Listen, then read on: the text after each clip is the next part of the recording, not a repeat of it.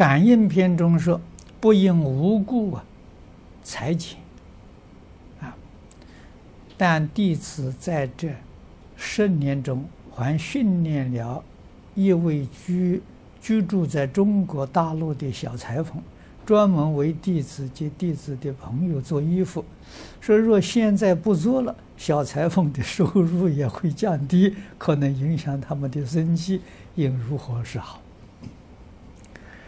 这个剪裁的范围很大，不一定是专指这个衣着啊，连花草树木修剪都在这个裁剪之内，所以这范围很大啊，所以不应无故啊。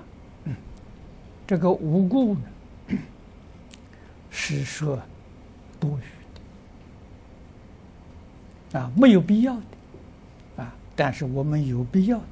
你比如在现在这个社会里面啊，上层社会的应酬啊，都得穿礼服啊，那就是必要的啊。那么同时呢，你比如这个礼服啊，现在我都不太清楚了，大概又是流行的，好像1、2年之后啊就不流行了啊，你都要重做了。那么如果是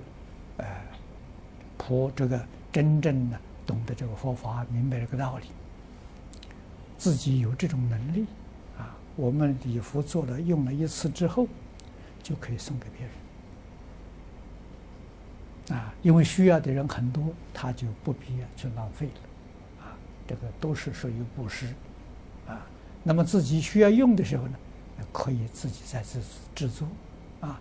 如果说是经济能力差一点的，我这个礼服可以保留，可以能够用很久，啊，这个都是自己啊环境、自己经济能力上去考量，哎，所以佛法是圆融的，不是这个执着在这个言辞里面。所以佛教我们不要执着言语，不要执着名字啊，不要执着心缘，你一定要懂得它的意思。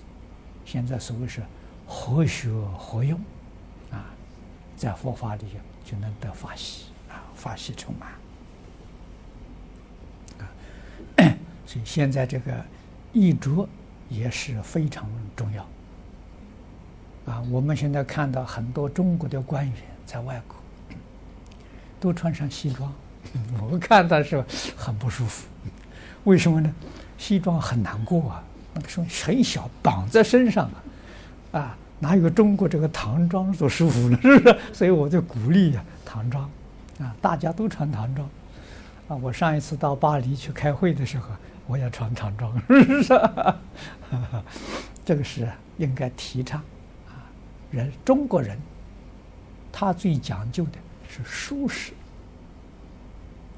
啊，以这个为第一。那么其他的华美是其次的，舒适是第一，啊，穿得不舒服，绑得紧紧的，这个对身体绝对有害处。